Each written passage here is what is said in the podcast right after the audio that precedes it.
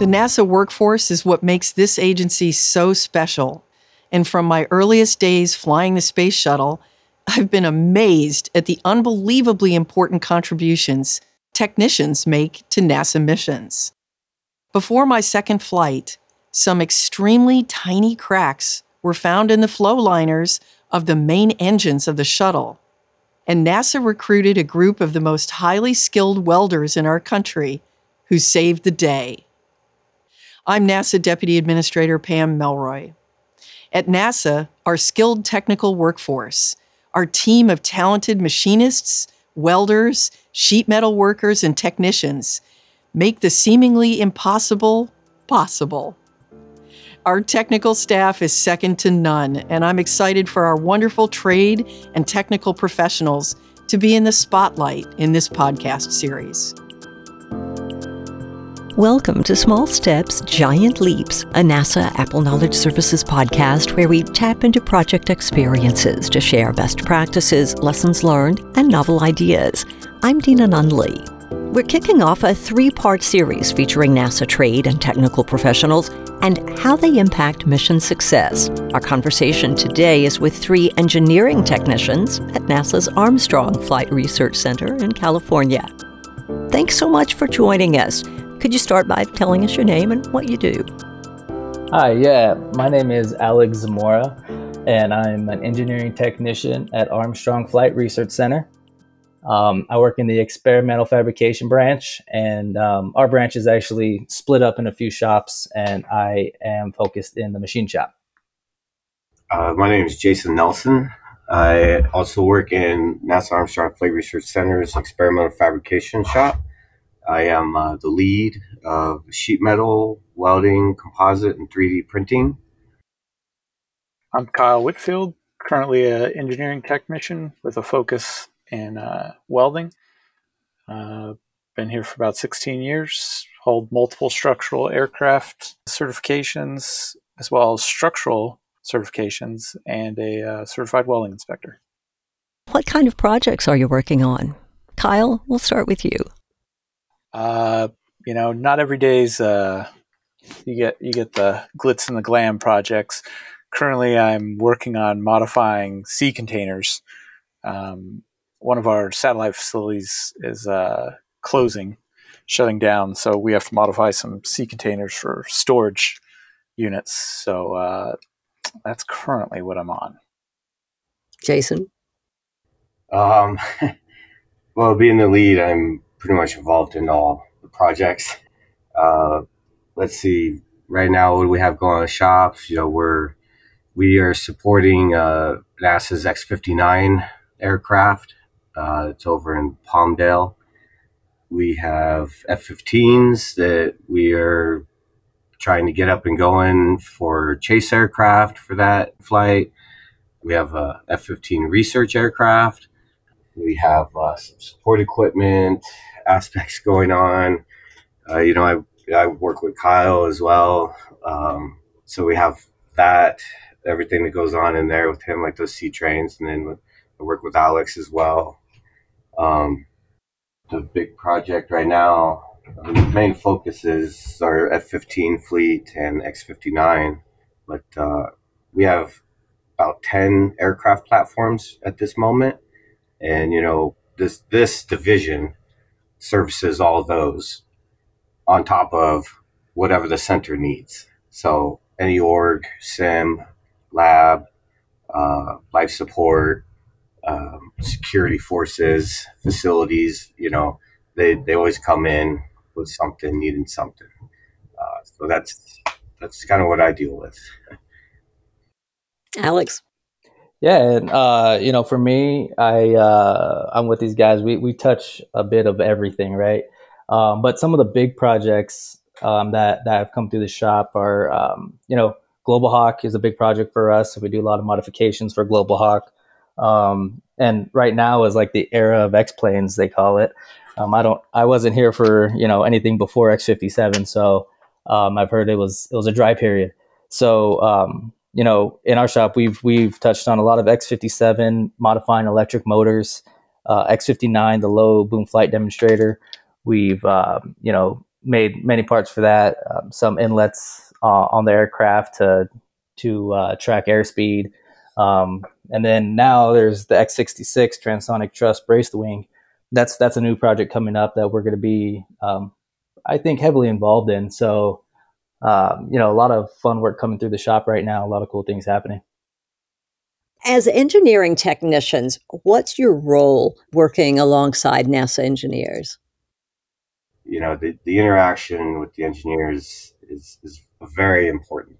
Um, you know, the, the theoretical world, the theoretical CAD world is, is, is amazing, but it's still theoretical.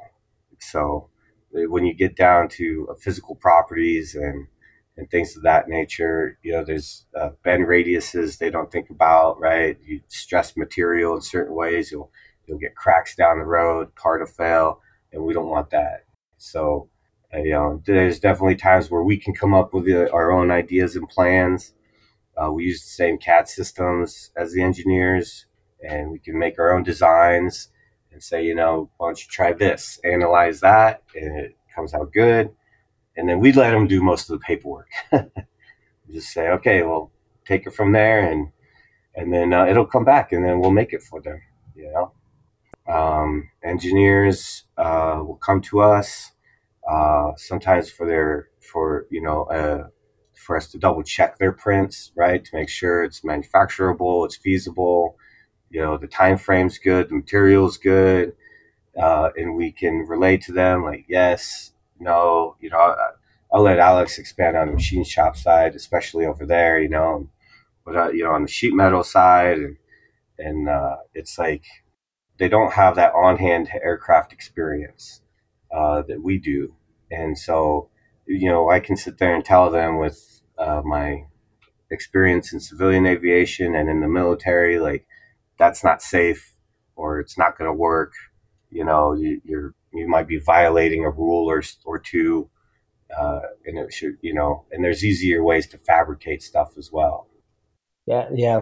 You know, for the machine shop side, we're we're, uh, we're actually all pretty lucky. You know, we we work right below, like physically below. The engineers are upstairs. A lot of them are, and um, they they're able to come down and um, speak with us on a day to day basis on designs right? And so, um, you know, a lot of them uh, take the advantage of that because, um, you know, in our shops, we I know the machine shops over seventy five years experience, and they're easy, you know, and uh, we we've seen a thing or two. So a lot of these um, engineers that we have are are pretty young, pretty fresh out of college, and um, I love it when they come down to to pick our brain.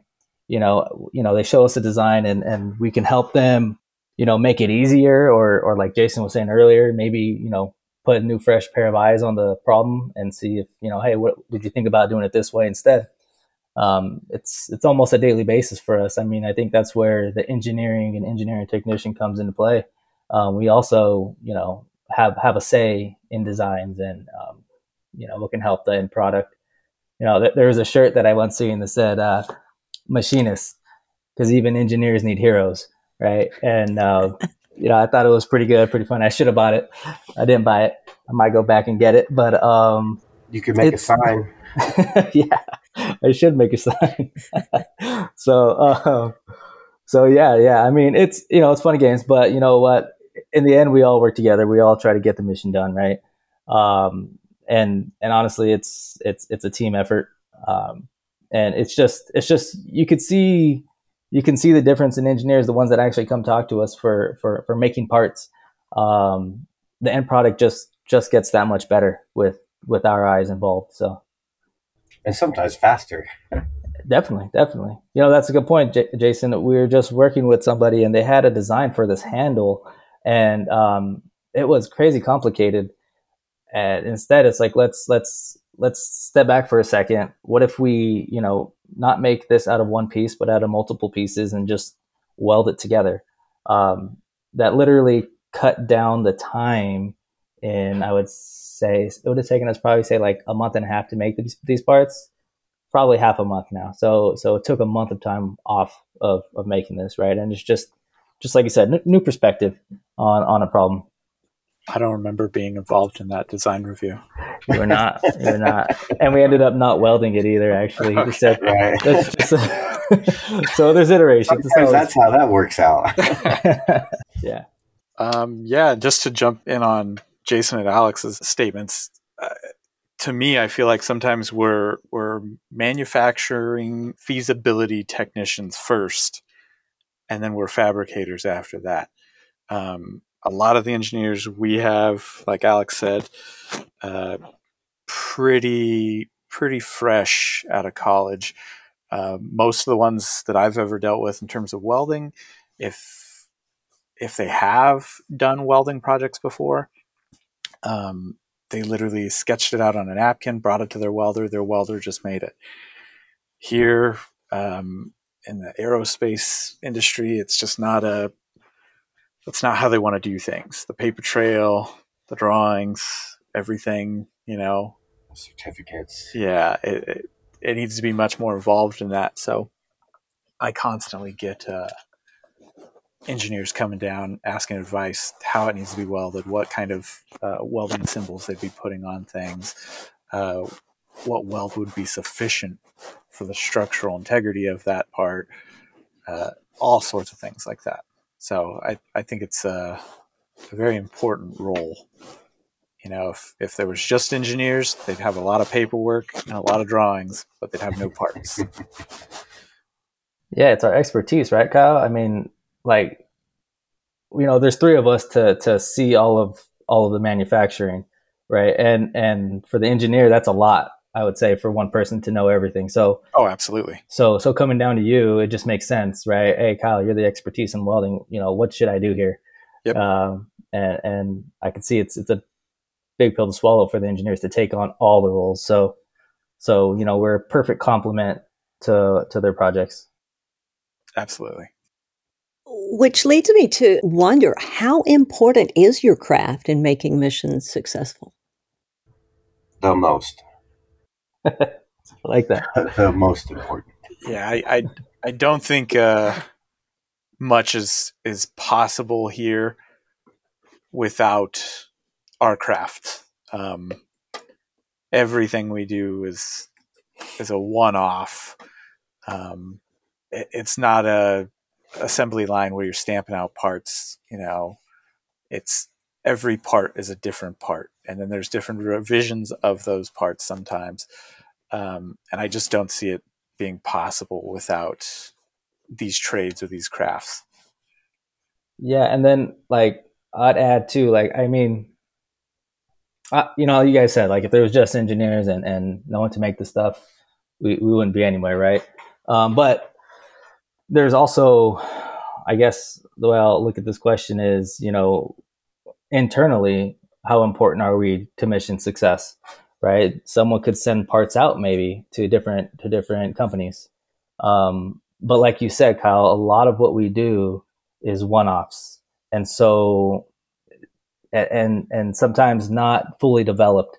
So it's very difficult for for us to send parts out, get something back, and say, you know what, this didn't work the way we wanted to. Let's send it back out. And there's a lot of back and forth there. Where since we're literally downstairs, we're in the building next door, we're on the same facility, we can you know knock parts out, test them real quick, um, have a quick turnaround on the fly, right? So so for mission success, it's it's hugely important.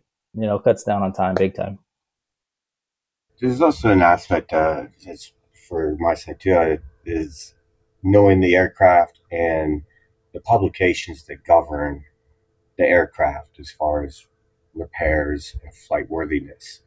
Uh, there's a lot of engineers they don't they don't know. They don't they don't have to they don't take the time right? It's not in their it's not in the engineering like schedule to look to read through these pubs. Uh, there there are some uh, engineers, you know, they they get into it because that's the specific platform they're on, but they'll come to us because we are heavy in the in the repair manuals of the aircraft, and so they they don't know them. So again, that that's not something that that was uh, pressed upon them to know.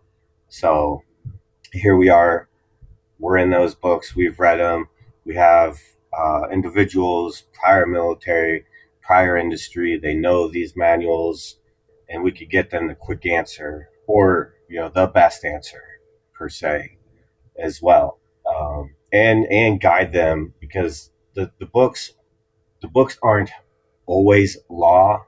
It is meeting the intent sometimes. And so we have to translate the book to them as well as far as what the intent, right? Uh, you know, we had one corrosion project where it's like all these engineers and great minds wanted to do this thing, and I was just like, no, we shouldn't do that. That's that's not really what we should do. Uh, and I will say that we pulled in another uh, corrosion specialist from another center who came down and basically validated my concerns and what my view was, and and that and that you know, and it, it made it happen, and uh, we were able to complete that project to the furthest extent on our part. I'll say, so it's very important. They, they don't, they just don't have the experience that we do on the actual aircraft or with the actual material or with the machines that we're using to make the parts for them. And so that hands on experience is really what we're talking about here that's making a difference. I think so. And it sounds like you get to share your ideas and you actually see them implemented.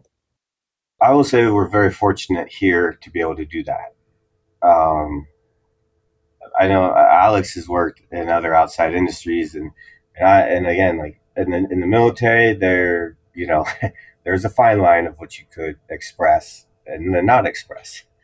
And sometimes even in the, the civilian world, uh, with general aviation, you have to deal with companies or pilots, right? And so there's a level. So I feel like here it's, it is a very open forum. Like that we really try to keep that open door uh, for conversation. Yeah, Jason, like like you said, when when I was working at a, a production facility, right, it was we were making parts for like Boeing or, or whoever, it was already designed, right? It, and we were just making the parts. Um, there was there was nothing you can say about design um, or even have had much ideas. But you know where I think the big difference is though is that here in Armstrong, like we're all journeyman level, you know, so we we we have a good good background and um, we have this trust, you know, to to see our ideas come through. You know, there's there's always that trust factor that that needs to be in place first for someone to actually trust that you know you, you you're going to make a good choice. Um, and and because of our backgrounds, I feel like that trust is there. Yeah, I I would say, uh, you know, in terms of our ideas getting implemented and being able to to see them uh, through, uh, this is probably one of the greatest places for that. Um, I see it time and time again. Uh, you know, over there in the machine shop, like Alex was talking about handles. I I know recently they had another project that they wanted these, you know, five axis machined. I think they were like a clevis or uh, some kind of a, a latch of some sort, and instead it was, you know, a couple great minds got together and they 3D printed them. You know, saved the project ton of money you know they, they got to see it from yeah. from conception to the actual part done worked uh, you know I, I, I think in a lot of industries you don't get to see that and it's almost not uh, it's not encouraged in a lot of other industries you know you're you're you're told here's your job push this button you know you're expected to make a hundred of these today uh, here it's it's a very uh, innovative environment, in my opinion. Yeah, and a sense of accomplishment, right? I mean, like yep. every day we get to go home and say, "Hey, we just made this," you know, or we had a piece in this. Um, it's it's very rewarding, I think. What's the learning process for you? Does it take a lot of experience to be really good at this? YouTube. YouTube does it. Watch a couple videos, you got it. You got it, huh? no, I mean, I think there's there's years and years and years of just digging in deep.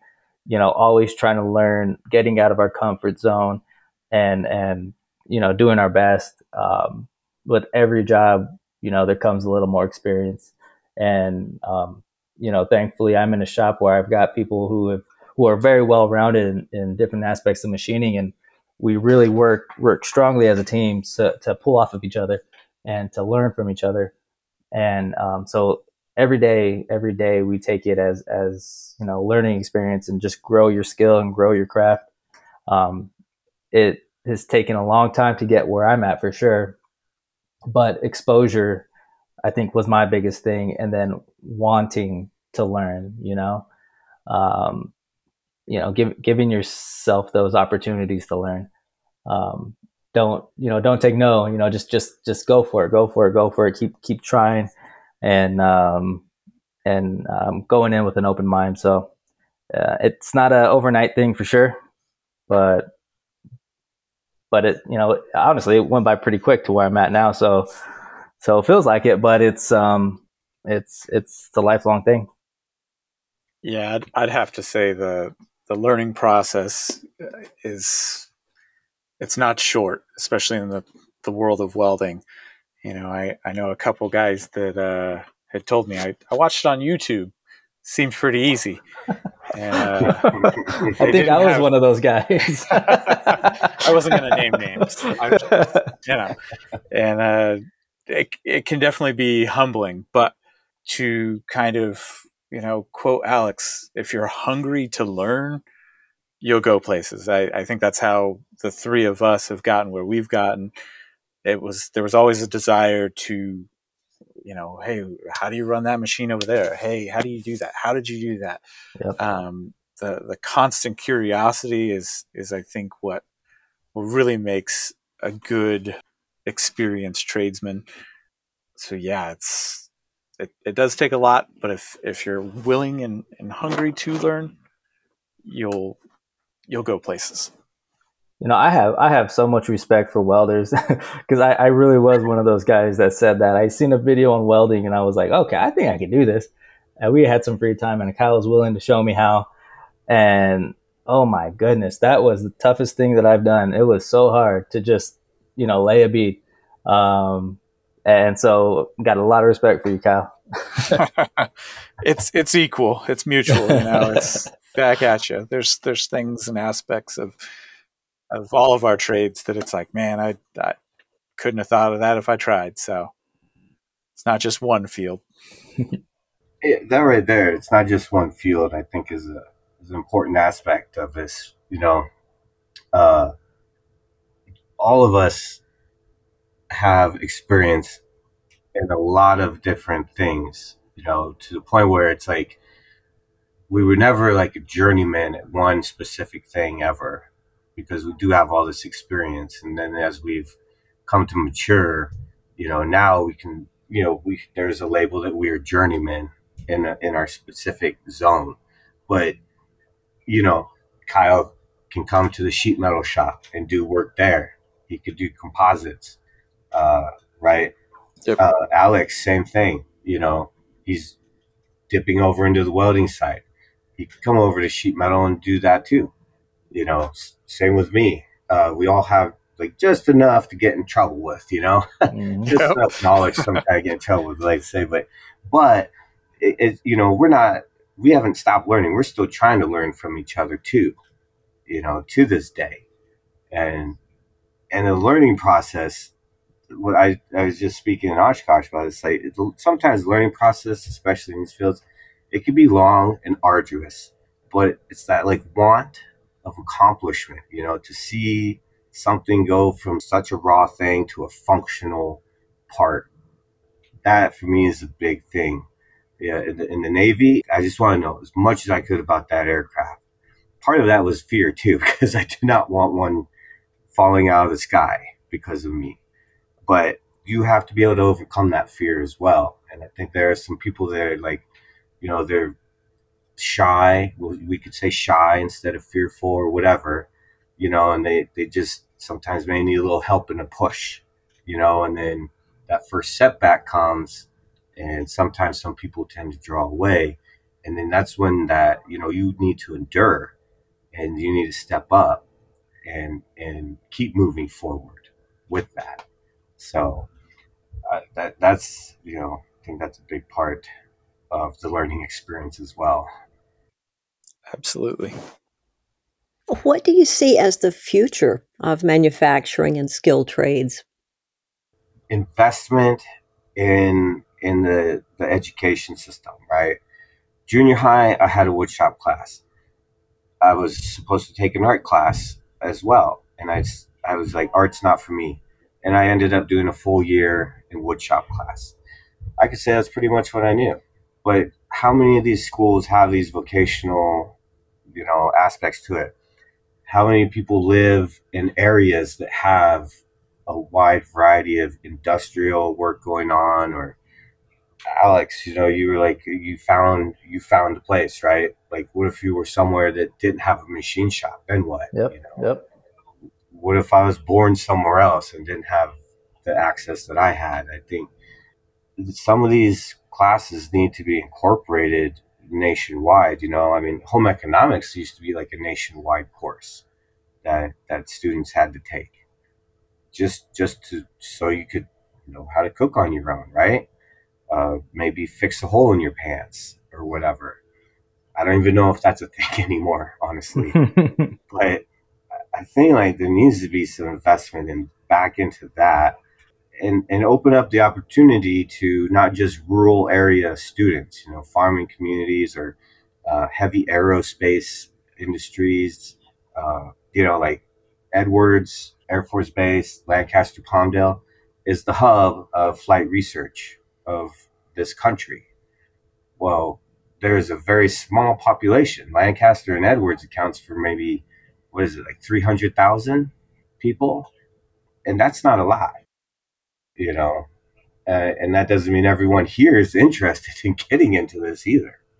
Uh, so I think investment in into the lower school grades, or at least high school, is what I I see the future. Yeah, and, and that's not to say that it's not happening, right, Jason? I mean, we, mm-hmm. we see it, right? I mean, Jason and I help out in uh, First Robotics. We're trying to wrangle Kyle to, to help out too. Uh, maybe next year, Kyle. Maybe next year.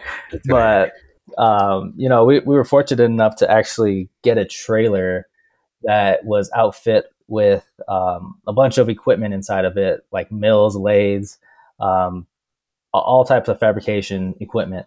And we take that trailer to all the big competitions that First Robotics have, and um, we're there to help out all the teams, help with the kids, you know, speak to them and you know we see firsthand that these kids are, are really really involved you know. Some of them you can tell are are, are going somewhere.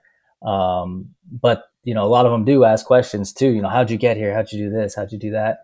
And um, you know they see nasa and they want to they, they want to work for nasa right? And and a lot of them are, are actually really surprised that you know what like many of us actually didn't go to college. Many of us um, you know we we found a job doing doing what we like and we we pursued it right? And and kind of like we just learned on the job. And um, it opens up their eyes huge you know? And it's like wow really? Like and some some kids they're just not made for college. They just don't want to go. And it kind of gives them a, another route you know? And so sometimes you know people hear nasa and they just think engineering and a lot of school and scientists and rockets you know and this and that. Um, it's not all that. You know it's there's more, way way more to it than that and um, so, like Jason was saying, if, if that knowledge was brought about young and and um, you know given opportunities, you know that that I think will open doors for for the younger generations to get into this trade. And, not only that, but you know knowledge is cheap these days. You could go on websites for free and learn anything you want, right? And so the theory of machining or sheet metal or airplanes or whatnot it's all there. It's all there for free. Now we just got to know how to, you know, get them to get hands-on experience, and that that'll make the big difference, I think. Yeah, and, and like both Jason and Alex had mentioned, I think investment, but also kind of how they had touched. Part of it is appeal. How do we make trades appeal to the younger generation? It's it's hard to compete with the tech sector considering the fact that the pay, salary, everything like that on the tech sector is wildly, you know, kind of top heavy. So how do we get appeal to manufacturing. And and one thing that I I've seen that's kind of cool, um, and it's kind of changed things recently, even though it's been around for at least two decades, uh, is 3D printing. I've seen a lot of kids get interested in manufacturing because of 3D printing, because it's it's almost become, for lack of better words, a toy. You know, you can make little fidget spinners. You can make salt and pepper shakers. uh, you know, the the sky is is you know the limit, and so that's that's to me. How do we make it appeal to kids, as well as give them the opportunity to be able to learn at a younger age? You know, putting it back into high schools, middle schools, whatever it be but I'm I'm excited to see what the future's got in terms of manufacturing changes to see if uh, it can can kind of rein in even more of the youth, get them more interested in the trades. Well, this has been absolutely fascinating. Thank you all three for joining us today on the podcast. Thank you, Dan. This was great. Oh, it's been a pleasure. Yeah, thank you. It's been uh, it's been fun for sure. Yeah. Have you got any closing thoughts? Go out there and learn. Yeah, and one thing I've got too is, you know, unfortunately, uh, this is a dying trade.